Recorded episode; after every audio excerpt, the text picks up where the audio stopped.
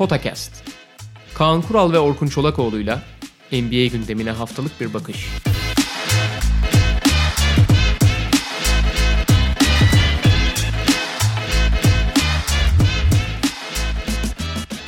Merhaba Potakest'e hoş geldiniz. Yeni yılın ilk Potakest'ini soru cevapa ayırdık. Zaten Twitter'dan duyuruyu yapmıştık. Sizlerden de epey soru geldi sağ olun. Ve o soruları mümkün olduğunca hepsini değilse de büyük bir kısmını yanıtlamaya çalışacağız. Bazı sorular birbiriyle üst üste e, geliyor, çakışıyor olabilir. Onları eleyeceğiz bu yolda. Bazıları gözümüzden kaçabilir. Kusura bakmayın şimdiden ama yani çok fazla soru var ve resmi olmasa da bizim de kendimize biçtiğimiz bir süre var, bir e, sınırımız var. Dolayısıyla onu da aşmamaya çok çalışacağız. Maalesef bazıları bu yolda kaynayabilir. E, Kaan abi şimdi Cem Pekdor da sağ olsun editörümüz e, bizim için derledi soruları. Onun derlemesine göre Önce... O derle, derlerken bir, ta, bir tane soru önden sordu ki, e, editör kontenjanından. E, David Stern ile ilgili olarak. David Stern'ın dün vefat etti. Aa doğru evet. İyisiyle onu... kötüsüyle nasıl değerlendiriyorsunuz diye sordu. Ya şöyle iyisiyle kötüsüyle derken bir kere yani dün bütün NBA'deki pek çok isim, pek çok takım vesaire onu andı. Yani NBA'in e, başına geldiği 84'ten itibaren görevden ayrıldığı 3 sene öncesine kadar NBA'in nereden nereye, gelirlerin nereden nereye geldiğine bak, baktığımızda bunda çok ama çok büyük bir rolü olduğu. NBA'yi bir yerel ligden global bir marka haline getiren en önemli hani iş adamı olarak muazzam iş yaptı bir kere. Yani e, ligin globalleşmesi, e, pazarlaması ve açıkçası e, gelecek nesil yani daha doğrusu modern bir şekilde sosyal medya odaklı ve genç nesil odaklı olmasını sağlayan en önemli figürlerden biriydi. E, biraz demir yumrukla yönetti evet NBA'yi. E, bazı açılardan neredeyse faşist çizgide uygulamaları oldu ama hep önceliği ligin marka kalitesini işte marka değeri marka değeri diye bizde çok gevelenen bir laf var ya onu yükseltmek onu yüceltmekti ve bu konuda da evet iyi bir döneme denk geldi. Yani önce Michael jo- zaten Magic Johnson'la Larry Bird'ün bir hareket getirdiği hareketliliği Michael Jordan'la birlikte geldi lige biliyorsun. Ee, Michael Jordan'la birlikte yükselen ligi e, işin işletme tarafında muazzam idare etti. Ee, yani NBA tarihindeki en etkili figür olabilir belki de. Yani tarihteki en ondan daha etkili bir figür e, açıkçası çok düşünemiyorum ben. Yani hani ilk zamanlarda ligin ilk kuruluş aşamalarında işte Larry O'Brien'in vesaire e, işte belki Bill Russell'ın etkilerinden falan bahsediyorum ama ben e, David Stern'den daha etkili bir ikinci figür daha görmüyorum NBA için. Çok geniş bir döneme yayıldı David Kötü. Stern dönemi. İşte söylediğin gibi NBA'in bir kere karanlık döneminden başlatabiliriz aslında. Belli bakımlardan şanslı evet Michael Jordan, Larry Bird, Magic Johnson gibi isimlerle olun yolunun çakışması aynı dönemlere gelmeleri bu bir bakıma şans. Fakat bunu değerlendirdiği de açık Aynen. ve NBA'in onun yönetiminde katlanarak büyüdüğü de açık. Fakat bu dönemin geniş bir zamana yayılması tabii belli eksileri de beraberinde getiriyor kişinin değerlendirilmesinde. Bu kadar fazla görevde kalmak belki beraberinde bir, bir yozlaşma getiriyor ya da yozlaşma demeyeyim e, yanlış ifade olabilir ama fazla kuvvetli hale gelebiliyor ve kişinin karakterine de bağlı olarak David Stern çünkü evet söylediğin gibi biraz demir yumrukla yönetiyordu NBA'yi. 2000 sonrası dönemde bu artık biraz böyle yaka silkilen bir yönetim tarzına da dönüşebiliyor. Doğru. Son döneminde David Stern'le ilgili biraz daha artık başkan da sıktı yorumları yapılıyordu. Ama du- bırakmasını da bildi ya. Yani hani 5 sene daha devam etmeye kalksa kimse bir şey demezdi yani. Ya şey de çok yapıldı. Hani 5 sene fazla yönetti, 5 sene fazla koltukta kaldı yorumları da çok yapılıyordu. Adam Silver ondan sonraki dönem için mesela uygun bir profil oldu. Doğru. Yani direkt olarak yumuşak bir ve oyuncularla çok daha böyle farklı diyalog kuran bir başkanın olması biraz unutturdu David Stern'ın son yıllarını belki. Evet. Çok da liberaldi. Zaten e, son 3-4 senesinde Adam Silver çok daha aktif gözüküyordu. Yani David Stern evet, başkanken evet. bile. E, bence çok sağlıklı bir geçiş oldu. Bu arada Demir Yumruk'la yönetirken yani David Stern'a evet çok sert falan derken hiçbir zaman faşistlenmemesinin en önemli sebebi çünkü belli zümrelerin hükümetin e, hükümranlığını hiç kurmadı. Yani oyunculara ne kadar sertse takım sahiplerine de o kadar sert. Yani Hı-hı, takım evet, sahiplerine evet. yani kendi patron olan takım sahiplerini bile aynı demir yumrukla yönetiyordu yani. Tabii aynı şikayetleri mesela takım sahipleri falan da aynen, aynen. Yani sadece oyuncular değil. Aynen. Ama yani evet e, bir kere işte onunla ilgili dün akşamdan sonra bazı yazıları okuyordum. Hatırlattığı şeyler var bu yazıların bazı detaylar. Bir kere çok fazla şeye hakim e, yöneticiliğinde. En ufak böyle detaya kadar o yönlendirmek istiyormuş. Bir de hakikaten yani takım sahiplerine de oyuncularına da gerektiğinde fazla açık, fazla böyle e, dürüst olan ve tehditkar bir tarafı da var David Stern'ın. Mesela o lockout, en son lockout'tan önceki All Star'daki meşhur bir lafı var onun. E, soyunma odasına gidiyor All Star maçından Hı-hı. önce. So, işte bir oyuncuları toplu orada yıldız oyuncuları görmüşken görüşme fırsatı olarak değerlendiriyor ve soyunma odasına gidiyor. Haliyle gündemde lockout. Henüz lockout gelmemiş ama e, görüşmeler falan yapılıyor toplu iş sözleşmesi için.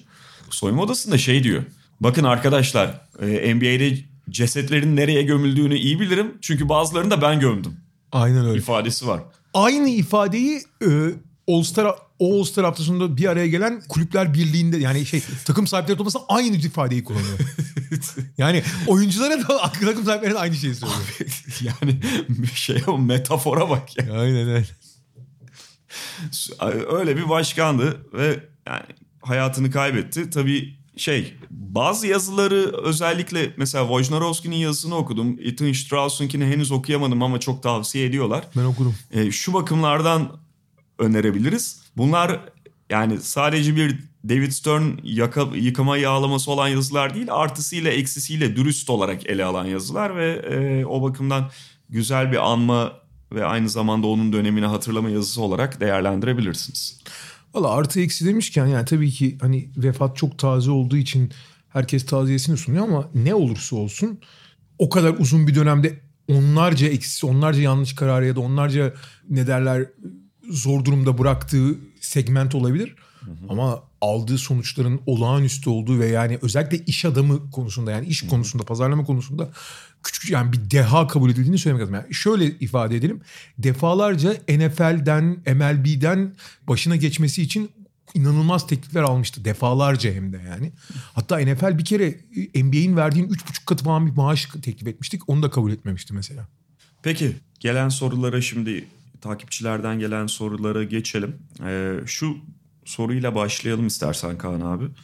Bayağı da güzel bir soru bana göre. Üçlük denemelerinin bu kadar artış gösterdiği 10 yılda gelecekte bu artışın daha da artacağını varsayarsak e, bunun izlenebilirliği, izlenirliği azaltacağını düşünüyor musunuz? NBA veya koçlar hangi önlemleri alabilir? Çünkü iş tamamen robotlaşmaya doğru gidiyor bence. E, şey, sorudaki kaygının belli bir bölümüne katılıyorum. Yani robotlaşmadan ziyade ezbere oynanan bir oyun bazı takımlar için söz konusu.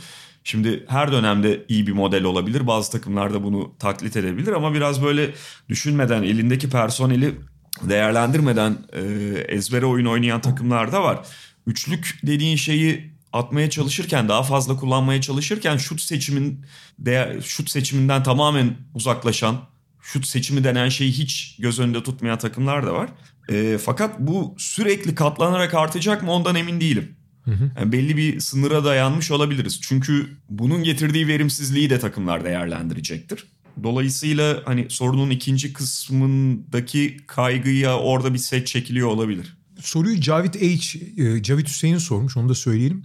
Valla e, büyük oranda sana katılıyorum. Ben sadece robotlaşma olarak düşünmemek lazım bunu. Yani en basit örneği mesela Euroleague'de NBA'den daha fazla üçlük atılıyor. Yani toplam atılan şutların üç, yani üç sayıların iki sayıları oranı daha fazla Euroleague. Yani bunun bir denge noktası var. Yani bir yerde bir optimum denge noktası olacak. Ee, daha artacağı kesin ama ben mesela %50'yi geçeceğini hiç düşünmüyorum. %45'lerde falan kalacağını düşünüyorum. Yani hani her 10 işte her 11 şut, e, şutun 5'i 6'sı ikilik 5'i üçlük gibi olabilir. Ki yani bunu en ekstrem yapan Houston bile %50'yi bulmuyor yani bakarsak. Ee, Avrupa'da da Himki galiba en fazla yapan. O da %50'ler civarında atıyorlar. Şöyle bir şey var. Senin söylediğin konu çok önemli. Ee, şimdi set dediğin şey senin yani hücum sistemi dediğin şey temelde topu en verimli şekilde potaya atmak üzerine kurulu. Bu yıllarca pota altından potanın dibinden yap. Çünkü potanın dibine attığın zaman %99 atıyorsun yani hele boşsan yani turnikeyi. Yıllar yılı böyle gelişti. Fakat şimdi özellikle pota altı savunmacıları pota altı kuvvetlendiği için şey net bir şekilde ortaya çıktı. Yani dünyanın en iyi pot altı bitiricileri bile Shaquille O'Neal'lar ne bileyim Montrezl Harrell'lar bile ya da Rudy Gobert'ler bile boş smaçları bile %75'te mancı atabiliyorlar. Hani öyle pota dibinden kaçırdığın zaman aa hay Allah kaçtı diyorsun. Aslında o kaçıyor yani. Hani belli bir oranı var onun. Ve görüldü ki e, sahanın nerelerinden daha verimli ol, şut atılacağı tamamen istatistik modellerle belirlendi. Hücumların asıl amacı da buralardan atmak değil buralardan doğru şutu atmak. Yani mesela Shaquille O'Neal'a da arkası dönükken e, abi bu hücum çok iyi deyip orada top verdiğinde abuk subuk bir şey at demiyorlardı. Abi dön işte şu, e, potaya yüzünü çevir dengeli bir şekilde at diye öğretiyorlar. Burada da senin söylediğin konu çok önemli. Evet takımlar bunun çok daha verimli olduğunu gördü. Bir kere her şeyden önce 3 sayı tehdidini kullanmak demek sahayı açmak anlamına geliyor. Mesela en büyük yanılgılardan biridir. Golden State işte bu 3 sayı devriminin hani e, poster takımı, bayrak takımı olarak gösterir. Abi Golden State özellikle son iki senede ligin en çok üçlük atan takımlarından biri değildi. Ortalarda. Ortalardaydı. Fakat 3 sayı tehdidini tehdidiyle başka avantajlar yakalıyorlardı. Başka Stephen Curry'nin tehdidi olmak üzere. Bir kere 3 sayı tehditle daha savunmayı daha geniş bir alanı savunmak zorunda bırakıyorsun. Savunma da nicelikten güç alan bir yapı olduğu için onun gücünü azaltıyorsun her şeyden önce. Ha aman abi üçlük atmamız lazım diye üçlük atarak olmaz bu iş. Ama üçlük tehdidini daha doğrusu sistem içinde nereden ve hangi oyuncuların atabileceğini iyi tespit edip onları doğru yerde topla buluşturmak önemli. Bu da işte doğru oynamak. Yani sonuç e, esas e, fikir değil yanlış olan. Uygulama. Ha robotlaşma ile ben robotlaşma falan olduğunu düşünmüyorum. Aslında çok daha geniş bir alanda çok daha farklı e, sonsuza yakınsayan varyasyonlar yaratılıyor bu sayede. Ama tabii çok daha fazla yani oyunun bir alanının çok daha öne çıkması biraz tek düzeleştiriyor ona katılıyorum. E, Sercan Şeref yakın zamanda maç sayısının düşürülmeyeceği açıkken Bill Simmons'ın sunduğu galibiyet derecesini etkileyecek sezon içi turnuva fikri için ne düşünüyorsunuz? Ee, normal sezonun rekabet düzeyini artırabilir mi? Ya ben Bill Simmons'ın önerisini tam olarak e, bütün detaylarıyla bilmiyorum da ben genel olarak o sezon içi turnuva fikrini NBA ile bağdaştıramıyorum. Yani burada ben ben maç sayısının azaltılması gerektiğini daha önce de konuştuk. Bize göre en azından fazla maç belki daha fazla gişe geliri anlamına geliyor ama izlenme sayısında ne kadar etkisi olduğunu şu anda çok daha yoğun tahlil etmeye çalışıyor NBA çünkü bir düşüş var ve bazı maçların anlamını yitirmesi ee, bazı maçlarda direkt olarak oyuncuların dinlendirilmesi falan oyunculara şey e, takımlara da yansıması oluyor. Ratinglere yansıması oluyor. Se- seyircinin algısı düşüyor abi maç. Evet. Abi oyuncu önemsemiyor. Ben niye önemseyeyim diyor bunun, yani. Bunun onarımı bence sezon içi turnuvayla falan olmayacak. Hatta çok kötü bir fikir olduğunu düşünüyorum ben sezon. Simmons'ın teklifi şu puan sistemini geçelim diyor. Yani galibiyetler puan getirsin. Yani aslında Avrupa gibi. Yani bir galibiyet iki puan getirsin mesela. Turnuvayı kazanan da 10 puan alsın. Yani öyle bir e, yaklaşım var. Fena fikir diye en azından onunla entegre etmek için. Ama ben her tür suni ekstra heyecan yaratacak fikirlerin tamamen alışkanlığı bozacağını ve atıyorum bundan 5 sene sonra başka ya onun da artık o etkisinin geçeceğini tekrar bir şey daha bulmak zorunda kalacak. Ha bu tip küçük numaralarla, küçük şeylerle e, asıl hani bu şey gibi abi. Sen palto satıyorsun tamam mı? İşte paltona olan ilgi azaldı. İşte hava ısındı vesaire bilmem ne falan filan. Küçük küçük işte yanında bir tane kalem vermeye falan. Abi ondan sonra başka ufak tefek şeylerle insanları cezbetmeye kalkışmak çok e, şey basit numaralar bunlar ve çok kısa vadeli. Üstüne üstlük senin sattığın ürünün e, e, zaman içinde değerini erozyona uğratır. Ben hiç iyi bir fikir olduğunu düşünmüyorum şahsen. Ya buna Bu arada eğer yani bir sadece Bill Simmons'ın fikri iyi. Yani öyle bir turnuva yapıp ödül vermektense onu sezonu etkileyecek olması evet, evet, evet. iyi ama e, toplam ben turnuva fikrine karşı. Benzer konuda sorular var. Burak adı güzel NBA takvimine erkene çekerek back to back sayısını azaltmaya çalışmıştı. Bunu biraz daha uzatarak e, yük yönetimi uygulamasında azalmayı sağlayamazlar mı diyor. Ve yine hani maç sayısıyla ilgili şöyle bir şey var. Lanetimi kokla bebek. maç sayısını çok fazla azaltamayan NBA yönetimi için ligin süresini uzatmak ve böylece maçlar arasındaki zaman aralıklarını artırmak hem load management yapan oyuncular için hem de artan tempoyu kompanse etmek için iyi bir çözüm olabilir mi? Evet yani paralel şeyler ama hep aynı yere geliyoruz. 82 maçı daha uzun süreye yaymak yerine 82 maçı azaltmak en iyisi gibi gözüküyor. İşte azaltmanın hani başta ekonomik zorluklar yani hem takım sahipleri hem oyuncular karşı çıkacağı için zor diyor. Haklılar. Ama bu da bir yöntem değil yani. Bu şey gibi yani hastasın şey yapıyorsun söyle adını e, sıcak çay içiyorsun. Bir hani bir ufak bir ferahlama getirir ama hiçbir şekilde bir işe yaramaz yani. Ya bir de mesela Bir de- 9 aya falan uzatılan NBA Amerika'da o kadar takip edilmez. Aynen öyle. Bir de Amerika'da bir sportif gelenek var. Dönemsel çalışıyorlar ve uzun süre sporu izlemeyip onu özletmek çok iyi bir yöntem bence. Amerikalılar da buna çok alışkın. Mesela Amerikan futbolu, Amerika'nın en popüler sporu abi 4,5 ayda bitiyor. Onlar bile uzatmıyorlar abi. Ve uzatmazsın yani. Uzatmak diğer her şeyden daha kötü bir alternatif. Yiğit Uğur Üzümcü 2019 yazındaki bu çılgın oyuncu değişimi sizce NBA tarihinde bir anomali olarak mı yer alacak yoksa yeni norm mu olacak? Buna şu anda yanıt vermek çok kolay değil ama ş- kısa kontratların ve yani oyuncular arasında oluşan trendlerin trafiği arttırdığı bundan sonra da çok kesilmemesine e, olanak sağlayacağı ortada. En başta kısa kontratlar. Aynen öyle. Bir kere NBA'de bir zamanlar 6 ya da 7 yıl kontrat yapılıyordu. Sonra önce 5-6'ya en sonunda 4-5'e düştü. Üstüne üstlük artık oyuncular genelde 3 artı 1 veya 4 artı 1 kontratlar yapılıyor. Bu yüzden hani her yıl oyuncuların dörtte biri aslında serbest kalıyor teknik olarak. Ki te- e, serbest kalmayan oyuncuların bile serbest kalanlarla ortak hareket ettiğini de görüyoruz. Bu bir anomali olmayacak bence. Büyük oranda norm olacak diyemem. Ama çok daha büyük trafik olacak kesin. Ama önüm iki sene sonra işte Antetokounmpo serbest kalırken her işte e, Durant, Murant vesaire ya da yeni gelen oyuncular işte çaylak kontratı biten işte Doncic'ler falan belli bir şekilde Doncic'in yanına gitmek isteyen oyuncular falan olursa bir anda buna benzer bir yaz daha görüyoruz. Ama e, açıkçası 2019 yazı e, gelmiş geçmiş en psikopat oyuncu değişimi trafiğinin yaşandığı e, dönem oldu herhalde. Batuhan İldaş sormuş. NBA'de Norm demişken şeyi de söyleyeyim. Bu arada 2020 yazıda dünyanın en sakin yazı olacak yani. Hiç çünkü Evet. doğru hiç e, üst düzey hiçbir oyuncu serbest bir tane kalmıyor. kontrat yok. Aynen. Batuhan İldaş, NBA'de bundan sonraki değişim tam saha baskı, zone press olabilir mi? Harden, Curry gibi oyuncuların attığı sayıları tam saha baskıyla azaltabilirler mi? Şimdi şöyle, tam saha baskıyı NBA'de uygulamak, uzun süre uygulamak kolay gözükmüyor. Yani belli başarılı örneklerini görüyoruz işte Toronto Dallas maçı çok ö- taze de Ee, o ancak rakibi böyle yakaladığında kısa bir dönemde maç içerisinde bir periyotta falan sana sonuç getirebilecek bir şey.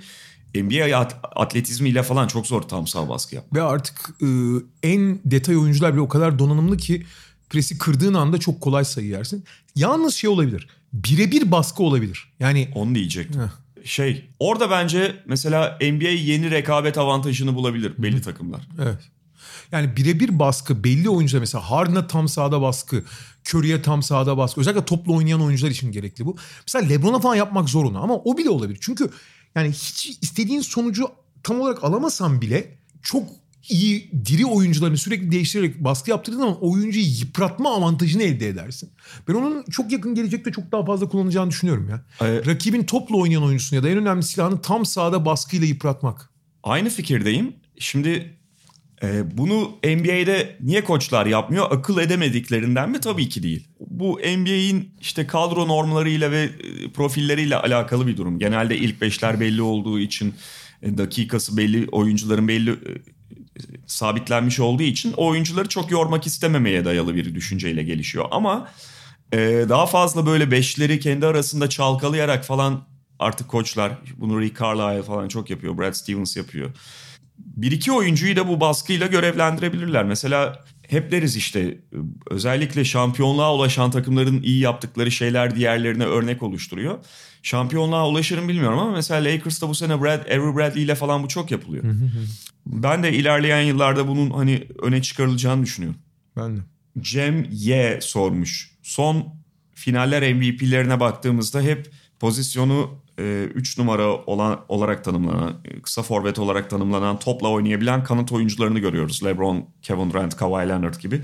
Sizce bu bir tesadüf mü yoksa bu tip çok yönlü, e, yönlü kanat oyuncuları NBA'in yeni döneminde de dominasyonlarını sürdürecek mi diyor.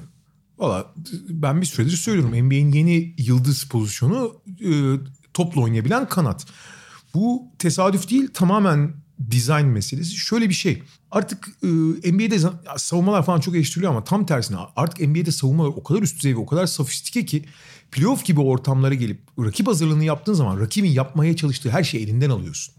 O yüzden rakip savunmadan avantaj alabilen en önemli pozisyon topla oynayabilen kanat oldu. Çünkü eşleşmeyi de iyi değerlendirebiliyorlar. Pick hem devrilen hem oynayabilen tarafında oldukları için rakip savunmanın zayıf halkasına onlar çok daha rahat saldırıyor. E nitekim bakarsan oyun işte Durant'in iki tane finaller MVP'si olduğu yeri düşün. Tamamen oyun kitlenip Durant'in çözmesine gerek kalıyordu. Kavay'ın e, finaller MVP'si. Oyun kitleniyor Kavay'ın çözmesi gerekiyor. Oyun kitleniyor LeBron çözmek zorunda kalıyor. Yani bu, bu, bu oyuncular çünkü oyun özellikle seriler ilerledikçe inanılmaz derecede rakipler yap, rakibin yapmaya çalıştığı her şeyi elinden alıyorlar. Artık savunma her şeye hazırlıklı oluyor. Ve ancak bu kanat oyuncuları çözüm üretebiliyor. Artık uzunların hiç çözüm üretme ihtimali kalmadı. Kısaların da daha doğrusu gardların da kısmi olarak var. Onların fizik olarak yetmiyor çünkü. Tamam oyuncusun geçebiliyor ama penetre 1-2 falan. Bu oyuncular hem fizik olarak temaslı oynayabildikleri için hem de çözüm üretebildikleri için bu kadar ön plandalar. Ee, en azından bayağı bir süre daha bunu devam edeceğini düşünüyorum ben daha kısa geçebileceğimiz bir soru belki. Post LeBron döneminde Yanis ve Doncic'e rakip olabilecek oyuncular kimler olur? Wiseman ve Lamelo Ball için düşünceleriniz neler? Ya Wiseman ve Lamelo'yu değerlendirmek gerekirse ben çok oyunlarını izlemediğim için Lamelo'nun sadece bundan önce tarif edilen oyuncudan çok daha olgunlaştığını biliyorum. Evet, ben de. Ee, okuduklarım hakkında biraz da izlediklerim onlar. Ee, ama Avustralya sonuçta çok yani, yaramış ona. Ama sonuçta en son bir sakatlığı falan da oldu. Uzaklarda bir yerde oynuyor. Yanis ve Doncic'e rakip olabilecek oyuncular kimler olur? Yani tam olarak onların yaşı üzerinden mi gitmek gerekiyor bu soruya yanıt verirken bilmiyorum. Çünkü Abi Anthony şu... Davis, Kawhi Leonard gibi oyuncular onların bir jenerasyon üstü gibi değerlendirilebilir. Anthony Davis hatta onlara daha yakın. Anthony Davis daha 25. E Carl Anthony Towns da öyle. Evet. Onlar önümüzdeki yani Carl Anthony Towns ile Anthony Davis de normal şartlarda daha 10 sene daha etkili olacaklar mesela. Doğru aslında Davis ile Yanis arasında bir yaş falan var ya da ayları değerlendirirsen bir buçuk. Biri 93'lü diğeri 94'lü mü ne? Yani 94'ün sonu. E, dolayısıyla çok uzak değiller. Artı e, belli çıkış yani sonuçta gelişim lineer olmadığı için hala çok ciddi çıkış yapabilecek bir sürü oyuncu var. Darren Fox var mesela. E, var yeni gelecek bir sürü yeni çaylak var bu seneki çaylaklar o yüzden e, işte Trey Young mesela daha da iyiye gidebilir hı hı. o yüzden e, bunu öngörmek çok kolaydı ama mesela Anthony Davis ve Carl Anthony Towns'u bence Yanis ve Doncic jenerasyonundan uzak daha doğrusu Doncic biraz onlardan aşağıda aslında Yanis Davis ve Carl Anthony Towns'u aynı jenerasyon gibi görmek lazım. Hı hı. Yine Yanis ve Doncic sorusu. Yanis 2.5 üst MVP, Doncic 10.5 üst All-Star olur mu sizce? Bence ikisi de evet net. Uh. Ya tabii ki sakatlık şeylerini falan bile Doncic bir sakatlanır belki oynayamam onu bilemiyorum ama ben her şey normal gittiği takdirde diyorum. İkisi de üst. MVP için bir şey söylemek daha zor. Ama benim, benim de tahminim üst olurdu. Doki TR. Sizce 2000'li yıllarda basketbolun değişiminde video oyunlarının ve fantezi liglerinin etkisi ne kadardır? Ha, çok etkisi olduğunu yüzde bir falan düşünmüyorum. Ee, şeyin daha çok etkisi var. Big data denen veri analizinin dünyadaki bütün endüstrilere katkısında olduğu gibi eğlence endüstrisine spora da büyük katkısı oldu. Veri analiziyle daha çok alakalı bu. Yoksa fantaziliklerin ve bilgisayar oyunlarının hiçbir etkisi yok. E, eskiden de vardı abi fantazilikleri. Yani o 2000'lerin başında da fantazilikleri çok popülerdi, çok oynanıyordu. Bilgisayar oyunları da öyleydi. Sosyal medyanın daha fazla etkisi oluyor olabilir mesela. Evet, evet sosyal medyanın daha etkisi olabilir. Avrupa'da yıldız oyuncu sayısı çok az ama iyi görev adamları var. Neden NBA takımları bu oyuncuları değerlendirmekten çekiniyor? Çekinmek mi bu bilmiyorum ama NBA'yi dışına bir kere çıktığınızda radarın dışında kalmıyorsunuz. Onları izliyorlar ama e, dönüş biraz zor olabiliyor evet. Yani tam olarak çünkü tartması zor oluyor belki NBA takımları için. Bu Amerika'dakiler arada, için. Bu arada e, ben buna hiç katılmıyorum bütün görev yapabilecek yani NBA'de verimli olabilecek bütün göre, şeyleri görev adamlarını alıyorlar zaten. Royce O'Neal'ı falan bile aldılar yani. Sadece şöyle bir şey var. Avrupa'da yıldız oyuncu evet çok az ki zaten belli bir yıldızların hepsi NBA'ye gidiyor. Fakat diğer oyuncuların NBA'de forma giymesi çok zor. Yani NBA'deki e, sürat ve kuvvetin ne kadar Avrupa'dan fazla farklı olduğunu an, iyi anlamak lazım. Orada barınabilmek çok zor bazı oyuncular için. Ama olan olabilecek olan hepsi hepsi değil tabii. Bazıları gözden kaçırıyor ama %90'ını zaten alıyorlar. Belli bir şu kadarcık verim verebileceğine inandıkları her oyuncuyu alıyorlar yani zaten. Hı hı. Ya hani bazıları dışarıda kalıyor olabilir. Onlar da işte şey yani eskiye göre evet daha fazla gidiyorlar zaten. Hı hı. Geri çekiliyorlar da. Hı diyelim. Ama şey konusunda haklısın. Bir kere NBA'in gözünden düştüğü zaman bu adam NBA'de yapamadı damgasını yiyorsa onu tekrar kabul etmeleri biraz daha güç olabiliyor. Hı hı. Marco Selamlar benimki biraz fantezi bir soru olacak. Basketbolda da futboldaki gibi avantaj kuralı olsaydı oyun nasıl değişirdi sevgiler. Çok değişeceğini düşünmüyorum ya. İş çok fazla oraya kalmıyor yani. Hani Evet. Zaten çalınıyor hani düdük. Aynen. Çok bir şey değiştirmez. Evet. Yani çünkü bir kere futbolda fark şu. Futbolda skor bir kere değişti mi oyunun kaderi de değişiyor. NBA'de öyle bir durum yok ki. Ya Ha, futbolda basketbolda öyle bir durum yok yani. futbolda oyunun ritmini çok bozuyorsun ama şeyle e, faulle Aynen. öyle bir şey noktada faul yaptın mı çok bozabiliyorsun daha doğrusu. Ve yani NBA yani basketbolda bir skorun e, kaderi çok az etkiliyor oyunun. Pick and Pot sormuş. NBA'de değerlendirmekte en zorlandığınız oyuncu ve takımlar hangileri ve değerlendirmeyi zor kılan faktörler neler? Of. Yani genelde hani istikrarsız takımlar tabii biraz daha zorlaşıyor. Mesela Philadelphia çok şu anda moda cevabımız. Ya şey var. Bir de bazı oyuncular var abi. Hani klasik şöyle Ahmet e, şey pardon Erman Toroğlu tabiri et mi balık mı anlayan. abi temasla oynamayan oyuncuları değerlendirmek çok zor oluyor abi.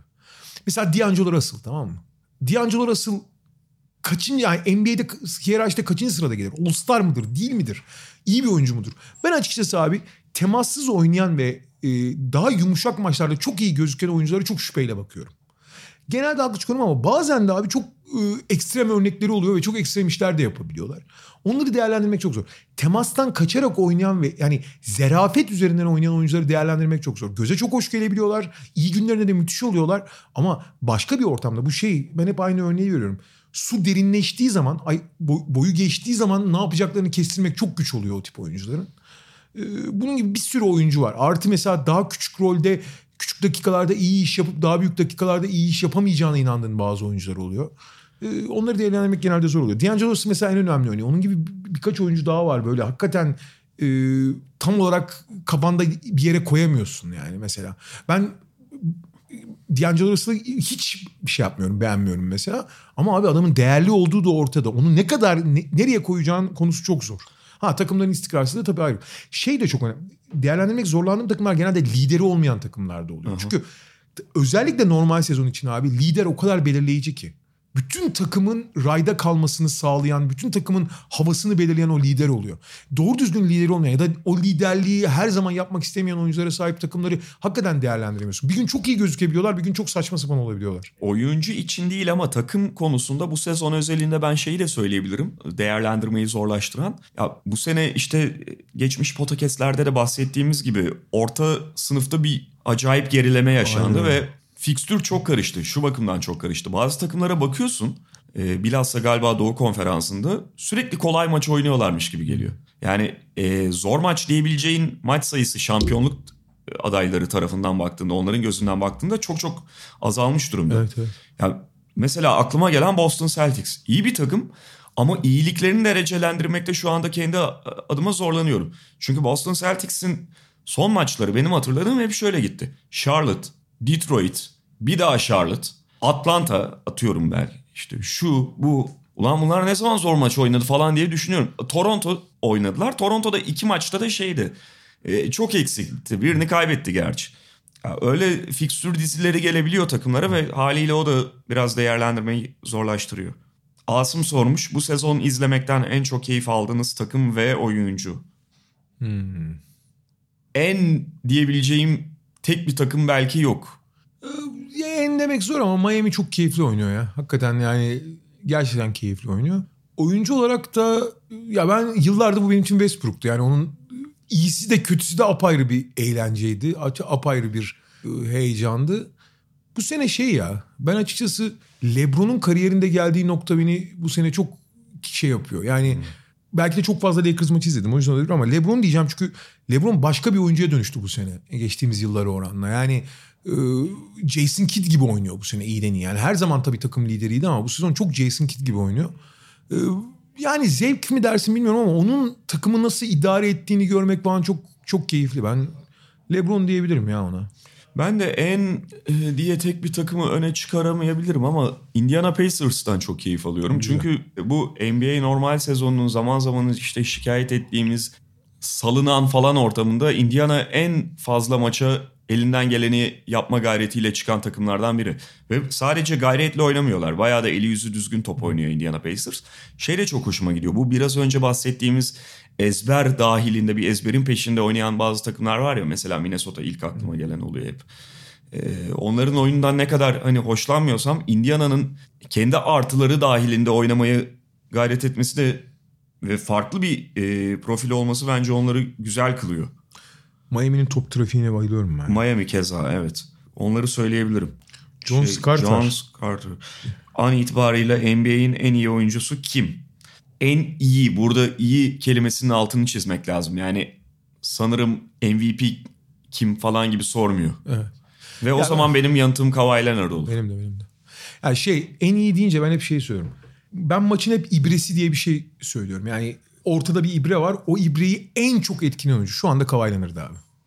Enes Kurnaz e, şu anda ligde taraftarların ve kulüp sahibinin tutumu nedeniyle takaslanması tabu olarak görünen ama şampiyonluk için e, eninde sonunda takaslanması gerektiğini düşündüğünüz oyuncular kimler? Örneğin Simmons Embiid ikilisini bozmak e, nice yıllara nice podcastlere sizlere de mutlu yıllar. E, şey soruda benim yanıtım var Simmons. Evet. Ya şöyle e, tabii ki Simmons ama abi Embiid de öyle bir şey karakter ki hani Simmons Em- Embiid Simmons'dan kurtulunca her şey çok güzel olacak da diyemiyorsun. Embiid'de de yani en azından Simmons'ın teknik şeyleri olmasa da zihinsel olarak çok ciddi eksikler var ama yani benim de cevabım Embiid olur ona. Bunun dışında hani çok şehirle bütünleştiği için hani takımın e, şey, takımı sınırlayan veya ama takas edilmesi gereken oyuncu artık abi takas edilmeyecek oyuncu. Yani Russell Westbrook bile takas olduktan sonra kimse kalmadı yani anlatabiliyor muyum? Ee, öyle bir isim yok. Bir tek herhalde Simmons olabilir öyle bir durumda. Ya bu oyuncu profilinde değil, Simmons profilinde de değil henüz ama Jamal Murray benim için. Ve hala daha takas edilebilir olduğunu düşünüyorum. Ama bence çok büyük overrated ee, ve elinde kalmadan önce, elinde kaldığı durumuna gelmeden önce Denver için bence takas edilmesi gerekiyor. Doğru. Cemal Murray de iyi aday. Cemal Murray. Orçun Kavaklıpınar takımının başarısızlığı sebebiyle performansına yazık oluyor diye düşündüğünüz bir oyuncu var mı? Çok oluyor. Çok var ya. Bir düşünelim. Yani Lillard belki diyebiliriz. Öyle yılları Yılları geçti orada. böyle şey. Ya Zeynep- her yılı da Lillard'ın işte ya çok Ama yazık şikayet- oldu diyebileceğin yıllar değildi ama. Hiç şikayet etmedi ama ya. Zerre şikayet etmedi yani. yani bir gün bile e, bu durumdan şikayetçi olup şey yapmadı. Ha şey Bradley Beal. Bradley Beal kesin. Yani o çok daha Ama o da kendi kaşında abi. Gene kontratı uzattı yani. doğru ama sonuçta yazık oluyor. Yani Ha, bence O yazık olduğunu düşünmüyorsa biz de yazık olduğunu düşünmeyelim bence. Bradley Beal ıı, var. Başka düşüneyim bakayım.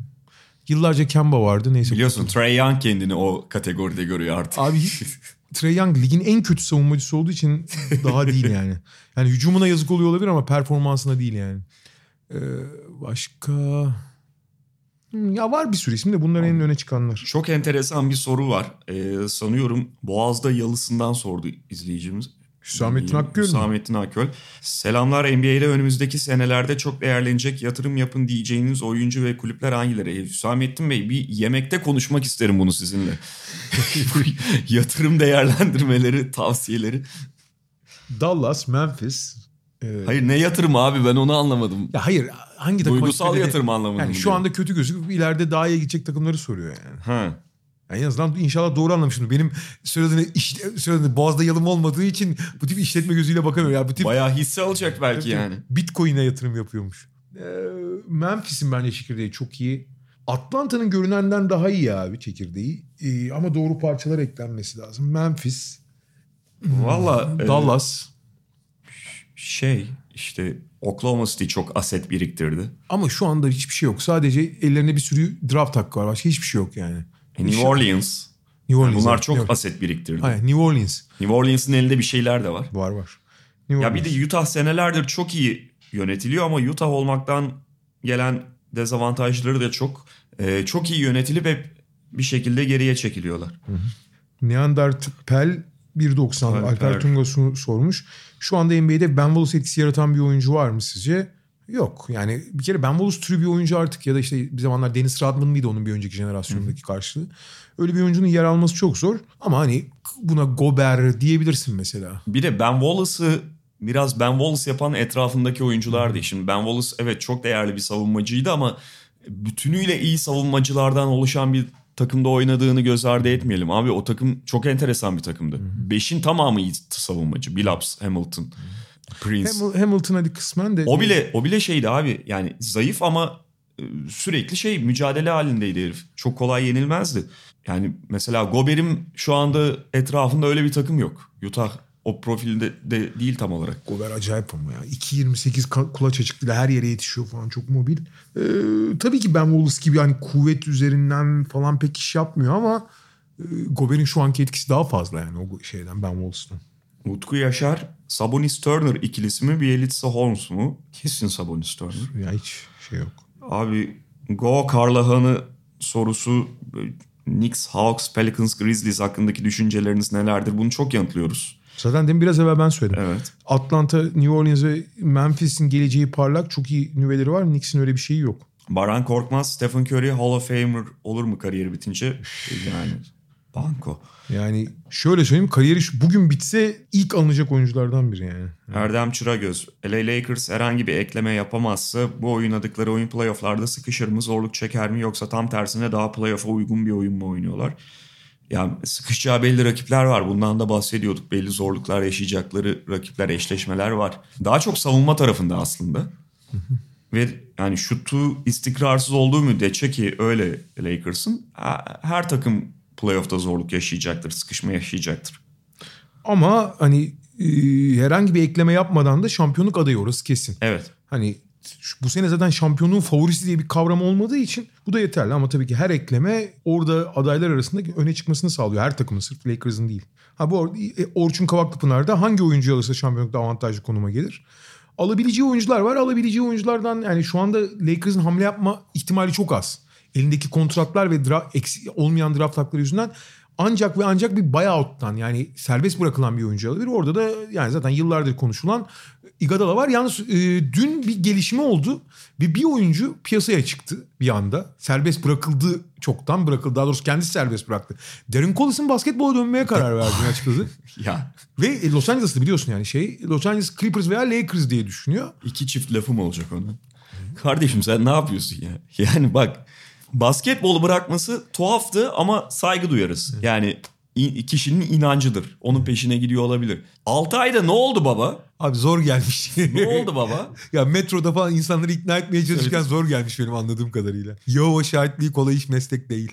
Yani ha yani Darren Collins'ın şeyse bıraktığı yerden dönebiliyorsa şimdi bir süre basketboldan uzak kalmış bir oyuncunun haliyle sahada görmeden forma hakkında son durumu hakkında yorum yapamıyoruz ama Lakers'ın çoğu ihtiyacına da karşılık verir. Aynen öyle. Bir kere Rondo'dan kurtarır Lakers. Sadece o bile büyük avantajdır. Evet. yani. Ya bazı Lakers sorularını atlıyorum çünkü paralel şeyler oluyor ama mesela Kaan 95 şey sormuş. Bogdanovic ve Lakers takası üzerine nasıl bir senaryo çizebiliriz? Bunu yanıtladık aslında geçen e, takas podcast'inde o bölümü dinleyebilirsiniz. Kuzma Bogdanovic eksenli bir şey olabilir. Caruso'yu geçiyorum. Caruso'nun tavanı hakkında ne düşünüyorsunuz? E, Seyrekleşiyor. Yani. Tamam şey saçla. Aynen öyle. Engin Yorgancı en çok merak ettiğim sorulardan biri LeBron gerçekten odaklansa havayı savunabilir mi? Ne düşündüğünüzü gerçekten merak ediyorum. Evet savunabilir ama şöyle hücumda da ondan götürür. Artı 7 maçlık bir seride sürekli savunmasını istememeniz gerekir. Yani bölüm bölüm. Ama bence savunacak zaten. Yani eğer bu iş batı finaline gel- gelirse e, Kavai'nin esas ana savunmacısı LeBron olacak ve savunabilir. Yani e, tabii ki savunabilir derken durdurur değil. Ama Kavai'yi sınırlayabilir. Bıktım ulan sormuş. Eleştiri sağ ve sağ dışı standartlarının Kawhi Leonard özelinde diğerlerine, diğerlerinin içinde de parantez şey yazmış. Herhangi bir top 10 oyuncu. Diğerlerine nazaran bu kadar farklı olmasının nedeni nedir? İyi güzel artılar sunuluyor, iyi topçudur da hem saha içi hem saha dışı birçok eksi olay gram konuşulmuyor.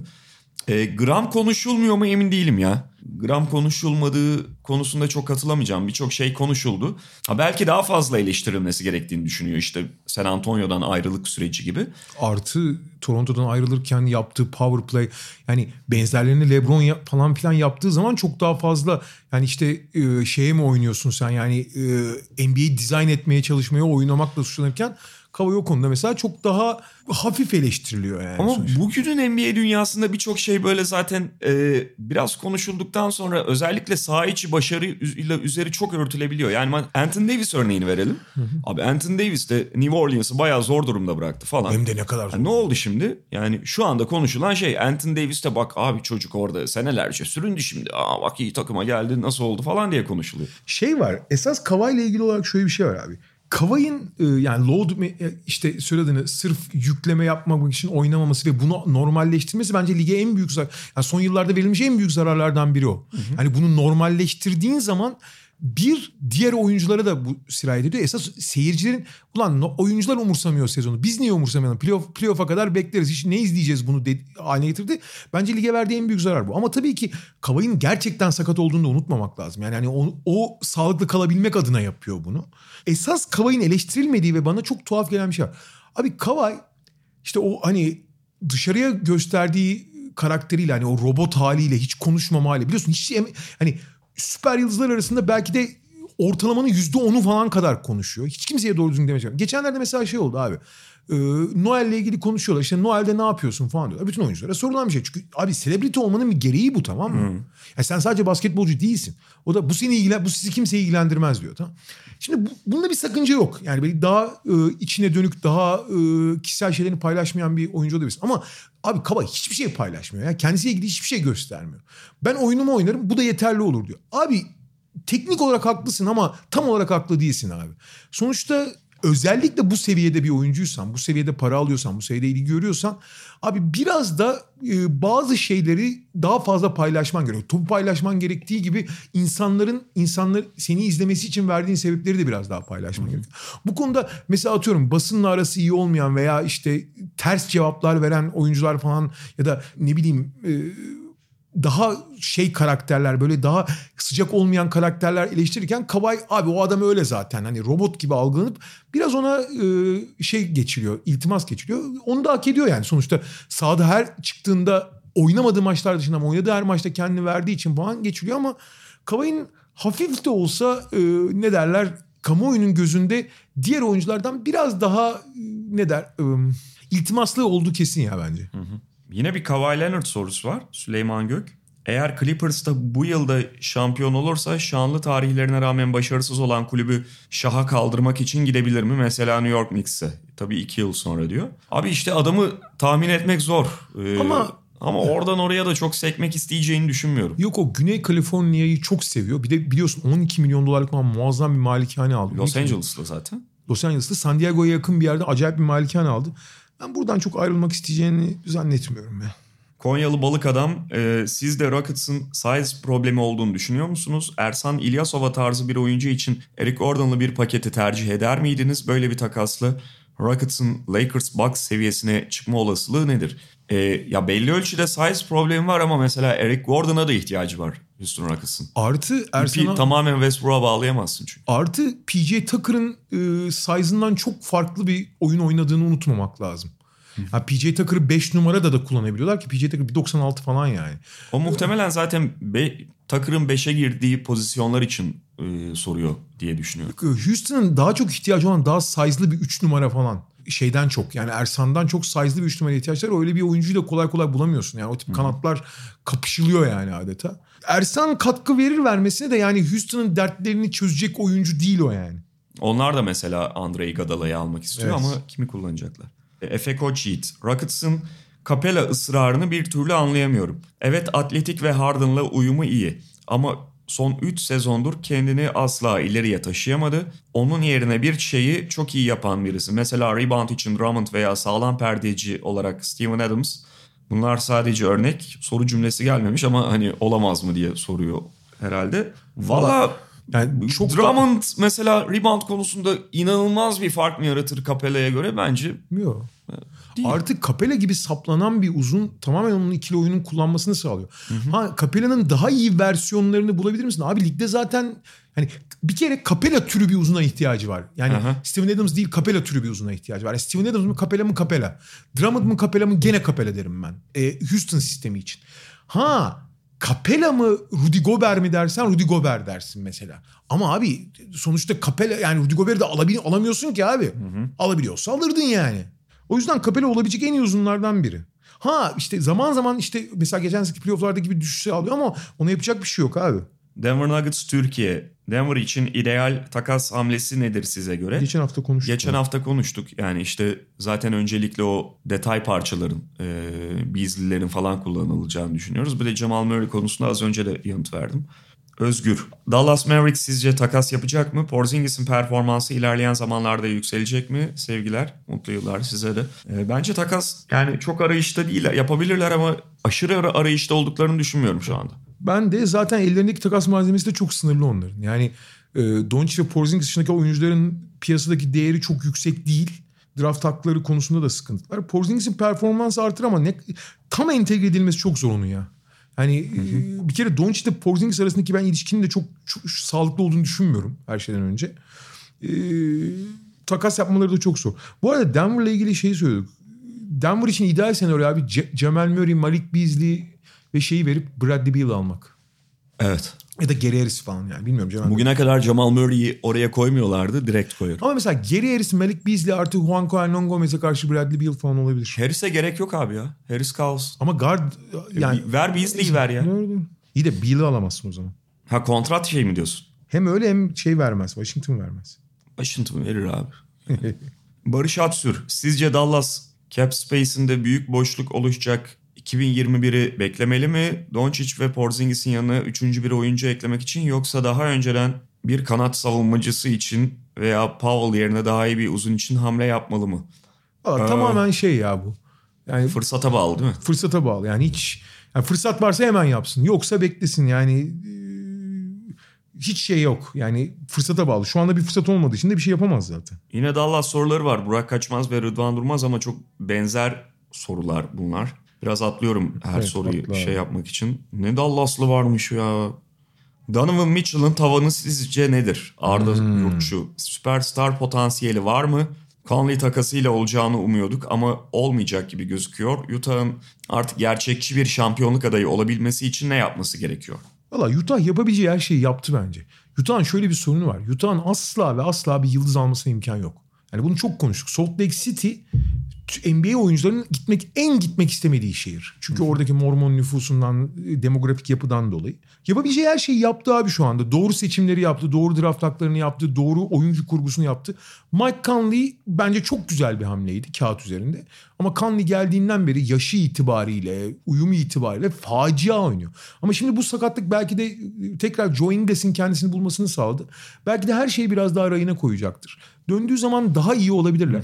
Donovan Mitchell'ın tavanı derken ben süperstar olabileceğini düşünmüyorum. Yani süperstar olmak demek çünkü şöyle bir şey var abi. Süper, daha doğrusu süperstar tanımına bağlı. Ben elmas diye bir tabir kullanıyorum.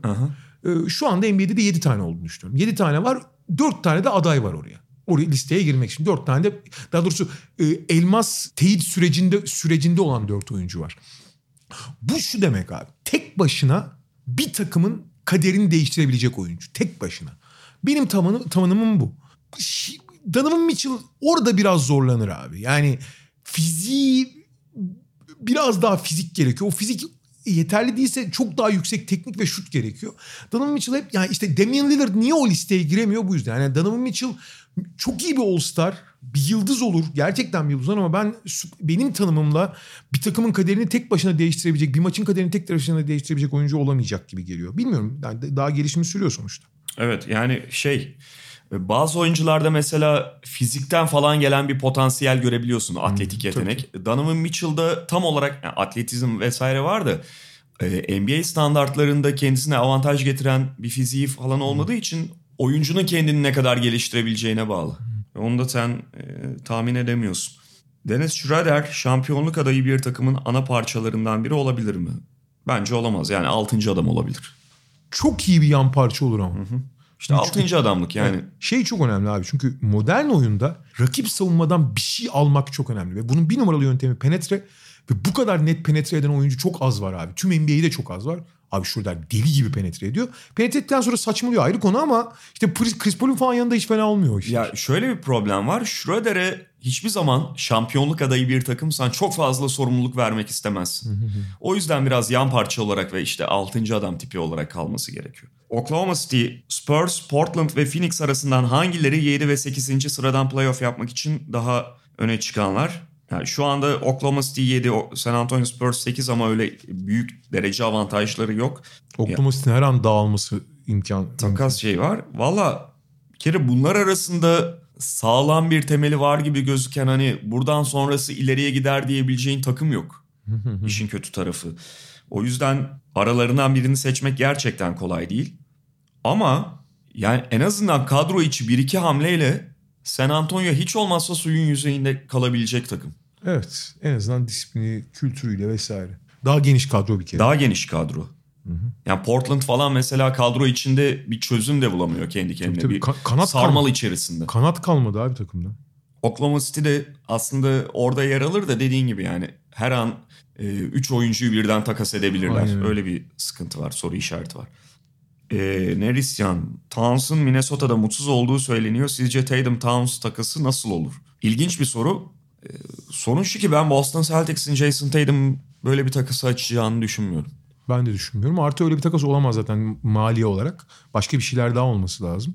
Ee, ama mantıklı olabilir ya. Mantıklı olabilir yani. Çünkü ekstra bir kanadı var şeyin Boston'ın. Tamam belki en değerlisi Jason Tatum olabilir ama Jalen Brown, Gordon Hayward, işte Marcus Smart'la 3 kanadı oynayıp Carl Anthony Towns'u 5'e geçirip oynama ihtimali var. Yani en azından daha dengeli olur Boston ama ben de Jason Tatum'u öyle bir, yani Jason Tatum'u e, öyle bir takasa sokacaklarını düşünmüyorum. Ama Minnesota tarafından bakarsan şimdi Wiggins'in yanına Tatum getirsen ikisini de bunlar edersin. Minnesota yapmaz zaten.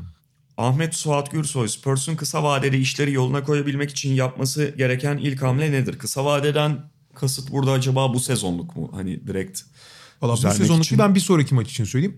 Trey Lyles'la Bryn Forbes'u ilk beşten çıkarıp onların yerine de, e, şey Derek White'la e, Rudiger'i ilk 5'e almak. ikinci beşte de Marco Bellinelli'nin dakikalarını azaltıp diğer oyuncuları vermek. Bu kadar basit. Biraz daha sonrasına bakılıyorsa bir şekilde Lamarcus Aldridge'le yolları ayırmak. Hatta DeMar DeRozan'la ama onları konuşmaya başladığınızda işin içine kontratlar da giriyor tabii ki. Ha şey olabilir bak. Yani onu da bu saatten sonra yapacaklarından değil de Lamarcus Aldridge ile DeMar DeRozan'a üçlük attırsınlar. Şey gibi oldu. Üçlük çalıştırsınlar gibi oldu. Onu demiyorum. Ya bu oyuncular San Antonio'ya gelmeden önce daha fazla üçlük kullanıyorlardı. Çok tuhaf biçimde orta mesafeye sıkıştılar. Arda Yıldırım, Vince Carter bu yaşında olgun bir oyun ve karakter sergileyip gençler akıl hocalığı yaparken e, çekirdeği için üç parça bulmuş Memphis. Iguodala'yı neden bu noktada değerlendirmiyordu? Iguodala istemiyor. Evet. Iguodala istemiyor ki orada oynamak. Antrenmana bile çıkmıyor. Ee, şaka yapıyorsun. Şaka yapıyorsun. Golden State'in Curry döndükten sonra playoff yapma ihtimali var mı? Hayır. Valla Batı altı o kadar karışık ki en azından teknik olarak var ama yapı olarak yok abi. Ya Curry kendini zorlamayacaktır bir kere. Golden State de onu zorlamayacaktır. Hmm. BRKLG. Golden State Russell ve bu seneki draftını verip rotasyon yan parçaları mı yoksa orta üst bir star mı kovalamalı? Ee, hangi oyuncular eski seviyesine taşır? Valla ideal senaryo tabii ki şey e, bir star kovalamak bunları veriyorsan. Yani diğerlerini bir şekilde döşeyebilirsin. Ama Durant'in falan gittiği noktada e, Clay Thompson Curry'nin yanına evet bir tane daha star almak isteyecek. Hemen Ömer Devrim arkasından sormuş. Gene benzer senaryoda işte Carl Anthony Towns'u veya seneye Yanis'i alması durumunda tekrar kaldığı yerden devam eder mi? Abi kaldığı yerden devam etmesi çok zor. Bir kere Draymond Green yani 2016-2017 seviyesinden geride ve bir daha hiçbir zaman o seviyeyi yakalayabileceğini tahmin etmek güç. Keza aynı şey Stephen Curry için de geçerli. Yani Stephen Curry'nin de artık yaşının ilerlediğini, fiziksel olarak zorlanmaya başladığını görmek lazım. Clay Thompson çok ağır bir sakatlıktan geliyor. Yani Towns veya Yanis olursa iş biraz değişir. Çünkü Yanis bu oyuncuları müthiş tamamlar. Ama e, kaldığı yerde değil artık Golden State. Onu söylemek lazım. Kaldığı yerden geriden başlayacaklar. Ha Yanis'le Towns'la olmaz o kadar ama Yanis'le Yanis çünkü muazzam tamamlayan bir yapı var orada. Ee, Yanis'le tekrar çok iddialı olabilirler eğer olursa ama ben hiç öyle bir şey olacağını düşünmüyorum. Ya ben Towns'un da çok e, farklı bir oyuncuya dönüşebileceğini düşünüyorum e, Golden State'te ama Carl Anthony Towns'u almak da o kadar kolay değil. Değil değil. Yani bugün Minnesota kötü, Towns orada mutsuz diye Towns'u böyle sanki iki draft attım mı ya şöyle Alınabi, alabilir Town, misin? Towns'u alabilmek için minimum standart Anthony Davis için ne verdiyseniz onu ya da Russell Westbrook için Russell Westbrook için verdiklerinizin fazlasını Anthony Davis için verdiklerinizin verdikleriniz kadar vermeniz gerekiyor yani. Clay ve Stephen Curry'nin sağlığına kavuştuğu bir Golden State, Ben Simmons'ı alıp 4 numara oynatsa sizce verimli bir yapı oluşur mu? Hmm. Ama Ben Simmons'ı nasıl alacak? Herhalde bu da Russell falan sorulusu. Evet. Ee, Valla şöyle bir şey var abi. Draymond Green'in de kalacağını sorudan da anlıyorum. Öyle bir senaryoyu konuştuğumuz. E tabii, Draymond Green uzattı. artı Ben Simmons fazla olur. Ya artı zaten Ben Simmons'ı o role hani abi sen 4 numara oyna deyip 4 numara oynatacak bir dünya da yok öyle bir dünya yani. Hani bir günde olmuyor işler. Zor. Ee, iyi yani fikir olarak iyi gözüküyor ama uygulamada çok çok zor. Hemen arkasından Golden State Pool'u takaslanabilir mi? Takaslanabilir ama karşılığında söylediğine toksik bir kontrat falan alman gerekir. Yani Pool şu anda NBA'de belli bir dakikadan en kötü oyuncu olabilir. Frederick bir soru sormuş ama anlayamadım ben bu soruyu. Sen anlayabildin mi? Draymond Green'in takımında Curry gibi bir çekim etkisi olmadan da ha şimdi anladım. Draymond Green yani öyle bir oyuncu yanında olmadan da olmadan da ligin en iyi 20 oyuncusundan biri mi diye sormuş. Bence değil. Değil. Draymond Green çok iyi bir üçüncü ya da dördüncü adam. Kings hakkında ne, Garam soruyor. Kings hakkında ne düşünüyorsunuz? Fox ve Bagley overrated mı? İyi bir yıldız için takaslamaları e, değerlilerken iyi olmaz mı? Takas. Valla bence Fox overrated değil. Kötü oynuyor bu sene ama overrated. Ma- Bagley ise overrated. abi. Evet. Ve Bagley Marvin Bagley'i ben de takaslarım. Ben de. Başta alt draft etmezdim yalnız. Marvin Aa tabii Bagley'i. ki. Abi arkasından bir kere arkasından Doncic, Trey Young falan gitti yani.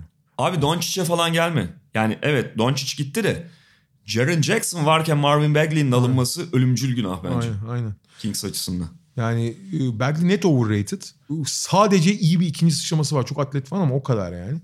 Ama Fox değil abi. Fox Fox gerçekten NBA'nin en süratli oyuncusu olabilir en süratli. Ama te- temposu oynadığı zaman da çok etkisi oluyor ve çok mutsuz oluyor adam bir de. Ee, Brandon Ingram All-Star seçilir mi? Olabilir var. mi? Olabilir de çok hesaplamadım açıkçası. Yani biraz önünde bir iki açık Bat- olması gerekiyor. Hem direkt giremez muhtemelen. Batı'da şey bir de front court yani forvetler pivotlar çok kalabalık. Ee, bakmak lazım. İyi bir aday ama oradaki kalabalıkta seçilmeme ihtimali var. Ee, Mr. Mr. Wayne şunu sormuş. Önümüzdeki 7-8 sezon veya fazlasında Doğu Konferansı'nda Bucks Sixers rekabeti olur mu? Celtics'te buna eklenebilir mi? Teorik olarak evet ama şöyle bir durum var. Az önce de bundan bahsediyorduk. Bugün NBA'inde 7-8 seneyi tahmin etmek bence e, sadece eğlence yani. Ha evet falan dersin ama sağlıklı bir tahmin yapamazsın bu konuda. Ya şu anki kadrolarının bir şekilde devam edeceğini falan varsayarsak evet yani görünen o çünkü hani önü şey gibi değiller hani döngülerinin sonunda değil döngülerinin başında olan takımlar bunlar. Ee, ama dediğimiz gibi yani yarın ne olacağı bile bilemiyoruz. Akif Sincanlı sorum Kaan abiye geçtiğimiz yıl Celtics'i 2020'lerin takımı olarak gördüğünü söylemişti. Lig dengelerinin değişmesiyle birlikte hala aynı şekilde mi düşünüyor? Bir kere ben Boston Celtics'i 2020'lerin takımı olarak hiç gördüğümü söylemiyorum. 2020'lerin prototip takımı dedim. Prototip demek en iyi veya örnek değil. Hani artık takımlar o şekilde kurgulanacak demek. Yani 3 tane toplu oynayabilen, birbirinin görevini yapabilen ve diğer görevleri olabilen kanat, bir tane e, tepede penetreci, penetre temelli bir oyuncu, bir tane de çember savunucu. Yani e, bu değişti bir kere. Penetreci değişti, Kyrie Irving değişti, çember savunucu değişti. Ama bu e, 2020'lerin takımı anlamına gelmiyor. Artık bütün takımlar zaten böyle kurgulanmaya çalışılıyor mümkün olduğunca. Yani bir tane çember savunucu, bir tane delici ve çok yönlü kanatlar yani bu, bu prototip dediğimiz yani Boston en uygun örnek olduğu için söylüyorum. Yoksa bu prototipe mesela şu anda daha iyi uygun bir takım var mı bakayım düşünmedim hiç. Ee, bu, bu model herkesin aldığı model bu yani sonuç itibariyle. Bakayım. Ya teknik olarak mesela onu yapmaya çalışmıştı Utah. Yani Mike Conley, Rudy Gobert, işte yanına Bogdanovic, e, Donovan Mitchell ve şeyler. Joe Ingles'i düşünüyorlar tabii onlar. Hani aslında herkes böyle kurgulanmaya çalışıyor. Baktığın zaman aslında şey de böyle, Clippers da böyle olmaya çalışıyor mümkün olduğunca. Ve aynı, ölçekte bir delici bulamayabiliyorsun. Aynı ölçekte bir çember savunucu bulamayabiliyorsun. Ama amaç üç tane çok yönlü kanat, delici, çember savunucu bulmak. Ee, uzun konusuyla ilgili çok soru var işte. Mesela Berkan Karamurtlu takas döneminde Celtics'in 5 numara alması durumunda Doğu şampiyonu olma şansı nedir? Bunları çok konuştuk aslında ama şey diyor Berkan, Miles Turner mı Steven Adams mı? Miles Turner da alamazsın Miles Turner'ı öyle bir sıkıntı var. Belli olmaz. Bu arada Miles Turner, Steven Adams biraz daha şeye uygun olabilir takımın yapısına. Miles Turner daha üst düzey oyuncu. Hayır, konu. Miles Turner'ı çekirdekten birini vermeden alamazsın abi. Jalen Brown'u falan mı verecek? Yok, veremez. Alamaz. Steven Adams'ı bir ihtimal alabilirsin. Onun için de kontrat veremiyorsun. Kontrat bulamıyorlar zaten. Deadman Memati Baş. Deadman Boston nasıl olur? Boston ihtiyaçlarına çözüm olabilir mi? Yani şöyle bir şey var. Deadman Daniel Tice'dan mesela çok farklı bir profil değil. Bir alternatif olur ona. Üçlükçü daha çok. Ama Tice de atıyor onu. Deadman daha çok atıyor. Sorun şu ki Deadman e, şu anda hiç oynamaya niyeti yok ki. Oynamaya niyeti olsa zaten Bagley'nin en iyi partneriydi. Bagley'i oynatabilmek için... Yani o Sacramento'da kalmak istemiyor artık. Evet e, ve hiç oynamaya niyet yok. Böyle oynayacaksa oynamasın zaten. Artı Deadman iyi bir çember savunucu değil o kadar. Zaten Bagley ile işleşilmesinin en büyük sebebi oydu. Bagley potaya yakın oynayacak. Deadman uzakta oynayacaktı yani. Jalen Brown'un artık gerçekçi bir şekilde MIP adayı gösterilmesi gerekmiyor mu sizce? Adebayo ve Graham kadar dikkat çekmiyor belki ama oyun içi konsantrasyonu ve şut performansı geçmiş senelerin çok üstünde. Evet ama yani Jalen Brown için problem bir önceki seneden biraz e, devam ettirememiş olmasıydı aslında. Evet. Ve ama bu sene ya bir kere çok istikrarsız Jalen Brown. Bu sezon istikrar kazandı. Top hı hı. şey çok acayip değişti abi. MIP için aday diyemem ama hani bir de adından da az da olsa bahsedilmesi gerekiyor. Çünkü top topla oynamasını çok geliştirdi abi. Topla üretmeye başladı Jalen Brown ki bu en önemli sıçrama belki de. Evet çok geliştirdi. E, MIP için aday olmasa da e, şey adından bahsettirmesi lazım kendisini geliştiren oyuncular arasında. Mustafa Kavran e, yayınlarda Anthony Davis için en iyi tamamlayıcının LeBron James olduğunu söylemiştiniz. Aynı durumu Yanis Milwaukee ekseninde düşündüğünüzde en iyi tamamlayıcı sizce kim olurdu? Sen biraz önce biraz yanıtını verdin. Golden State'de çok Tabii. iyi olur. Yani Stephen Curry aslında çok iyi otururdu yanına. Aynen öyle. Yani Curry Golden State yapısı muazzam olur. Gerçekten harika olur yani. Ee, Hüseyin Sarıkaya playofflarda Yannis ve Bucks'ın yine çakılacağını düşünüyor musunuz? Ya, Çakılacağı derken yine çakılmayacak abi. Geçen sene çakılmadılar gözünüzü seveyim. Ya hani şey takılacağını demek istemiş olabilir belki hani yolun sonuna gidemeyeceğini. Şöyle illa öyle olur demiyorum ama olmaz da demiyorum. O açık var Milwaukee'de. Valla biz ben geçen sene söylüyorum. Bir kere Yanis'in de Milwaukee'nin de oynadığı oyunun playoff'ta etkinliğinin azalacağı belliydi. Buna rağmen bence eğer Budenholzer bu kadar inatçı olmasaydı geliyorlardı abi Batı finaline. Yani Toronto'yu eliyorlardı. Ee, evet etkinlikleri azalacak ama bu ne kadar ders çıkardıklarına göre, ne kadar daha oyunu basite indirgeyebildiklerine göre e, gene iddialı olacaklar. Sadece oyunları çakılmayacak. Sadece normal sezondaki kadar rahat oynayamayacaklar. Oyunları şey yapacak, daha sınırlanabilecek o kadar. Bu sene de aynı senaryo var yani. Batuhan Akar, Miami Heat'in potansiyeli hakkında ne düşünüyorsunuz? Kadro playoff'ta sıkıntı yaşar mı? Olası Chris Paul hamlesi takıma ne kazandırır? E, bence olası Chris Paul hamlesi artık olası değil. Bence de değil. Potansiyeli iyi bir playoff takımı ama playoff'ta evet bir noktada sıkıntı yaşayabilir. Takas yapmadığı bu kadroyla devam ettiği e, etmesi halinde. Valla ben playoff'ta çok zorlanacaklarını düşünüyorum bu kadroyla. Yani Miami'ye karşı hazırlık yapan bir takım. Miami çünkü çok fazla pas trafiği üzerinden oynuyor. Fakat burada çok az etkin oyuncuların çok iyi tarafları öne çıkarılıyor. Hı hı. Playoff'ta savunma iyi kurgulanmış bir savunma. O oyuncuların bu sefer iyi köy yanlarını değil daha eksik yanlarını ortaya çıkarır. Miami bir hamle yapmazsa çok ama çok zorlanır playoff'ta. Çok zorlanır yani. Yani evet. e, normal sezon performansını en az playoff'a yansıtabilecek takım olarak görüyorum şu anki Miami'yi. Ali Mustafa Yılmaz Chris Paul Philadelphia'ya gitse oradaki düzensizliği toparlayabilir mi diye sormuş. Evet yani belli bir ölçüde e, o yönden katkısı olacaktır ama tabii ben Simmons bir... ne olacak? Efendim? Ben Simmons ne olacak? Ben Simmons'a şu köşeye geç bana topu ver diyecek. e, yani sonuçta öyle bir senaryo çok mümkün değil. Chris Paul'un Philadelphia'ya gitmesi gibi bir şey.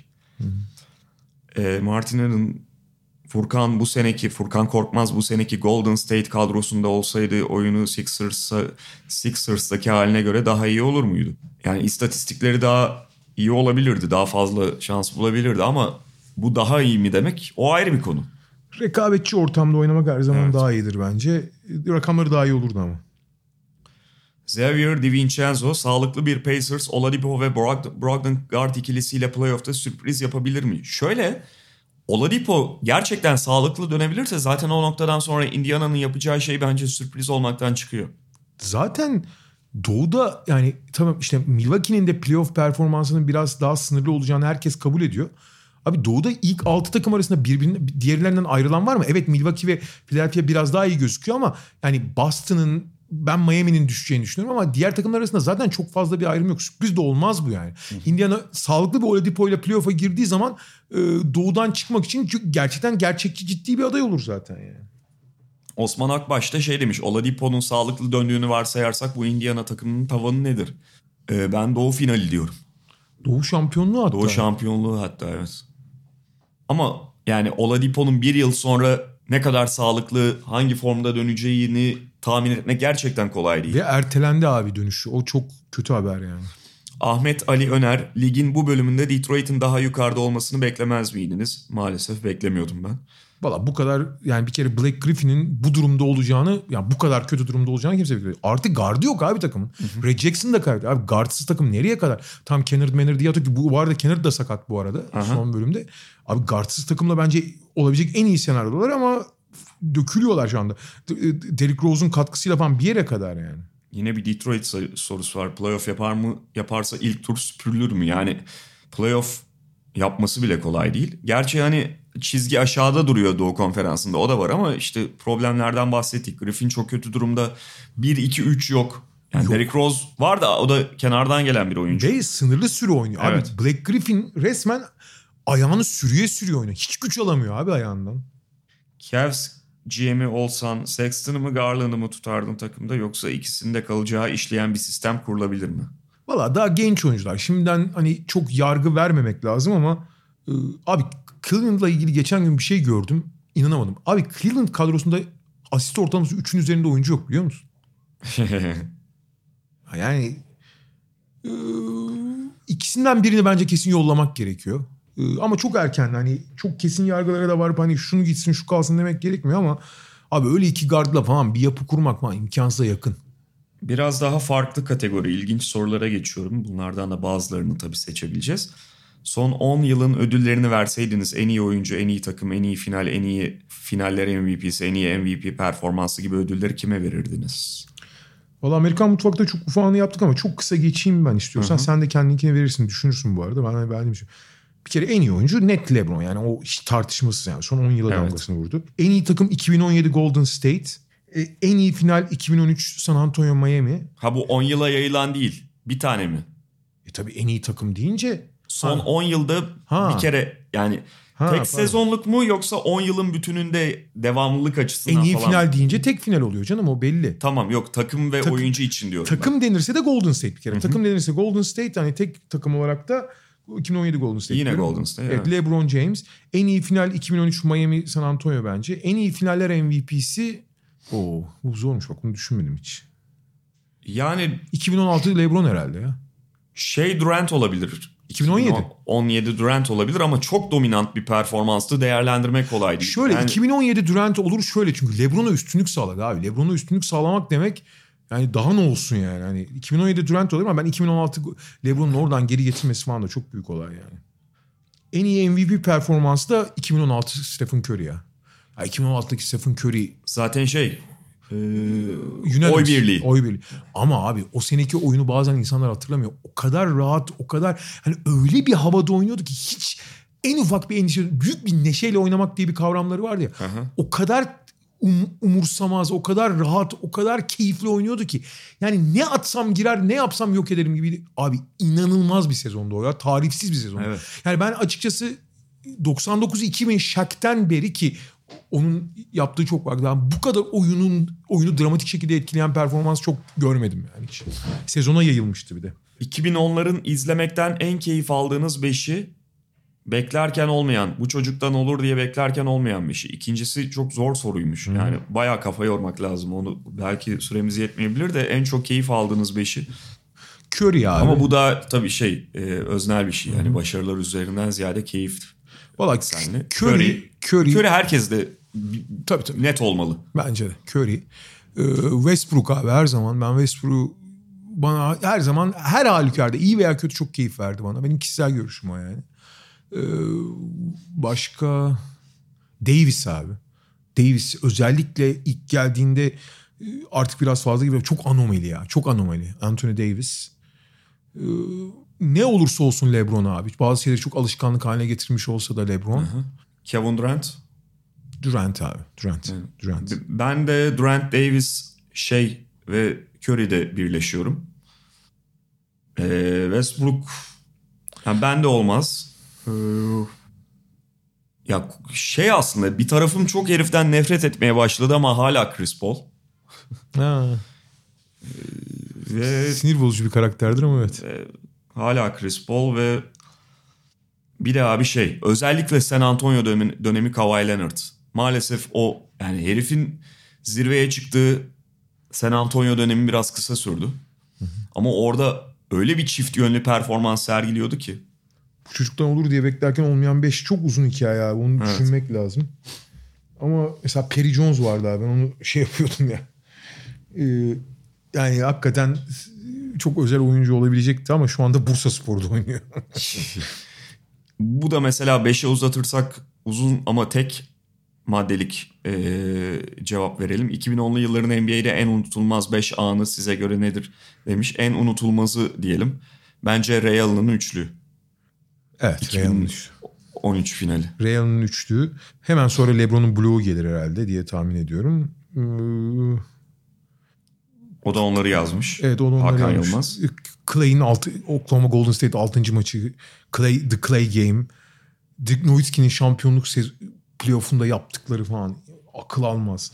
Çok var. Hepsinin beşini yazmış zaten. Ee, bunlar zaten bu beşi yani en öne çıkan. Bir de Kavay'ın Sixers'a attığı buzzer. Kavay'ın Sixers'a attığı buzzer bunların arasında sonuncu olur bence. Ee, yani Dirk'ün şampiyon özellikle Oklahoma City serisi. Yani bütün şey, yani Lakers serisi falan da inanılmaz ama Oklahoma City serisi akıl almazdı. 2011'de playofflar boyunca yaptıkları tartışılmaz. Ee, ama an olarak Real'ın Spurs maçındaki şutu ya. Ee, Ömer Devrim'in şu sorusu her sene sanki soru cevapta geliyor gibi geliyor bana. Çok, e, 96 Chicago 2016 Golden State maçı ne olurdu? Nerede soru? Kim? 90. soru elim, bizim listemizdeki. Ha. Ya şöyle ben benim hep söylediğim bir şey var. Ee, bir kere 2016'daki 30 takımla 2006'daki bak 10 yıl önceki 30 takımı koysan her maç 25 ile biter. Yani o yüzden e, iki takım karşı karşıya gelecekse e, 2016 Golden State sağdan siler yani bir kere. Sağdan siler. 35-40 sayı fark olur yani. E, bu ama o Golden State yani oyunun gelişmesiyle alakalı bir şey. Ee, şeye bakmak lazım. Her dönemi kendi içinde değerlendirmek lazım. Kendi içindeki o dönemin şartlarında rakipleri ne kadar üstünlük sağlıyor, oyunun dengesini ne kadar değiştiriyorlar diye. Ee, orada yani 96 Chicago daha etkili bir takım. Yani her istediği maçı kazanabiliyordu. Yani 2016 Golden State ritim üzerinden oynadı. Mesela 2016 Golden State şeyde playoff'ta falan çok zorlandı yani. 2017 Golden State çok daha iyi bir takım bence mesela 2016 Golden State'ten. Ee, bazı soruları atlıyorum bu en iyi onlar falan dediğimiz gibi e, çok süre yiyen sorular maalesef. Enes Güven LeBron 5 kez final kaybetti argümanı onu eleştirmek için mantıklı mı? Finale dahi gelemese daha mı iyi olurdu? Galiba 6 kez 7. maça çıkıp hiç kaybetmedi bu arada. Ya ben de hani final kaybetti eleştirisini çok mantıklı bulmuyorum açıkçası.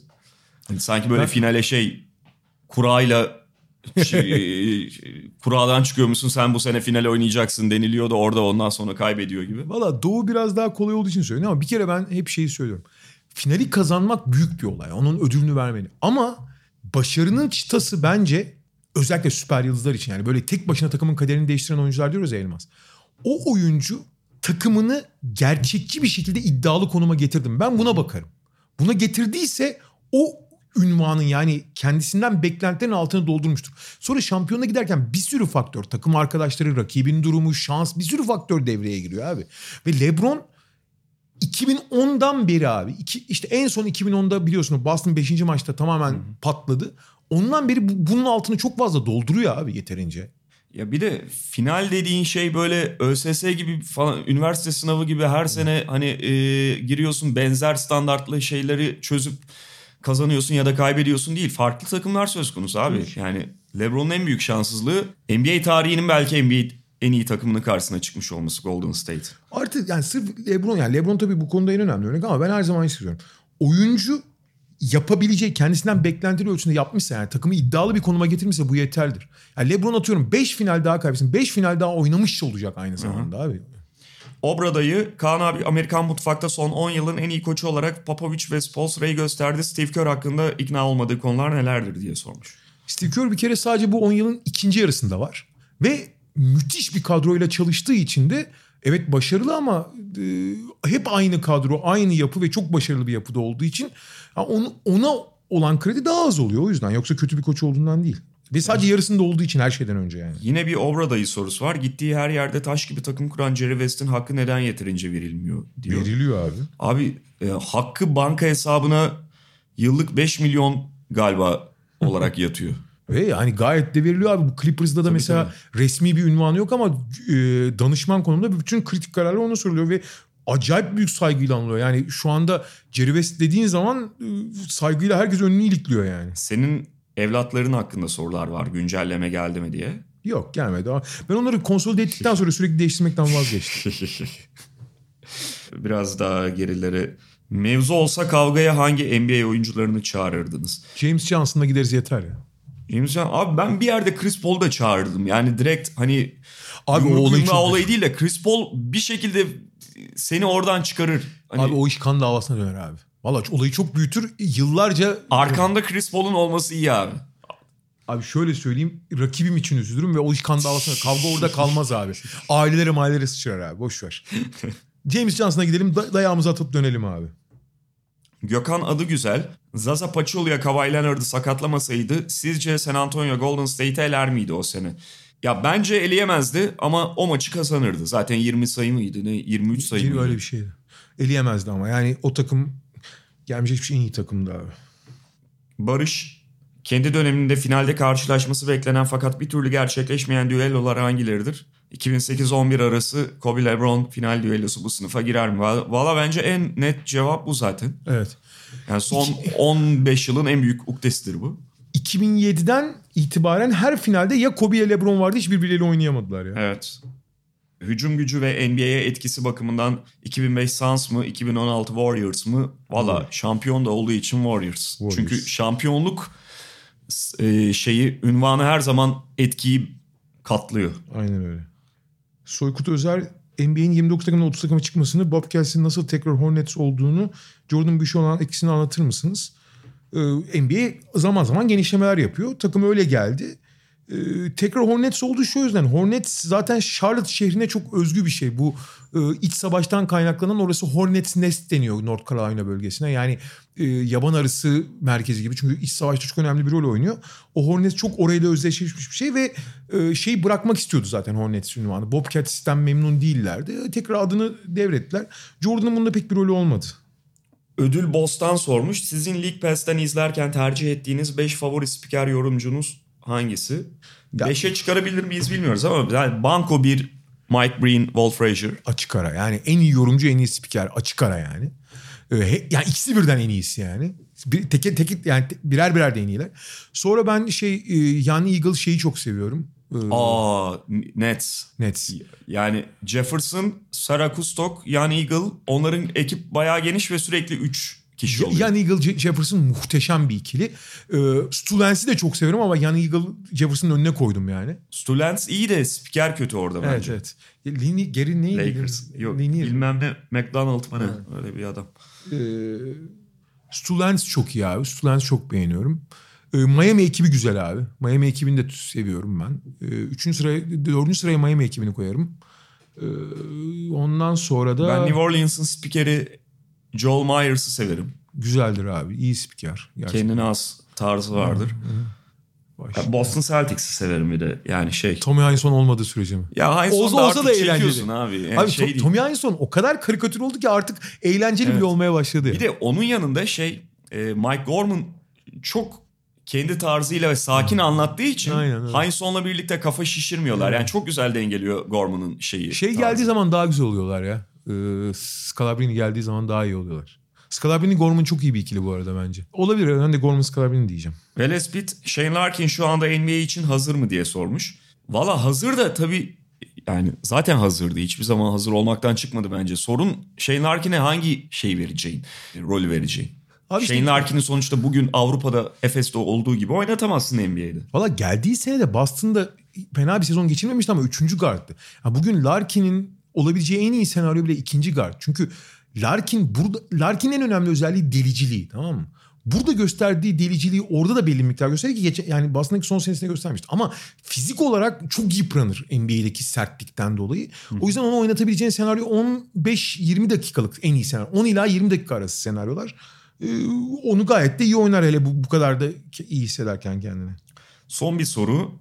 Enteresan buldum. Sana bir soru Jones Carter.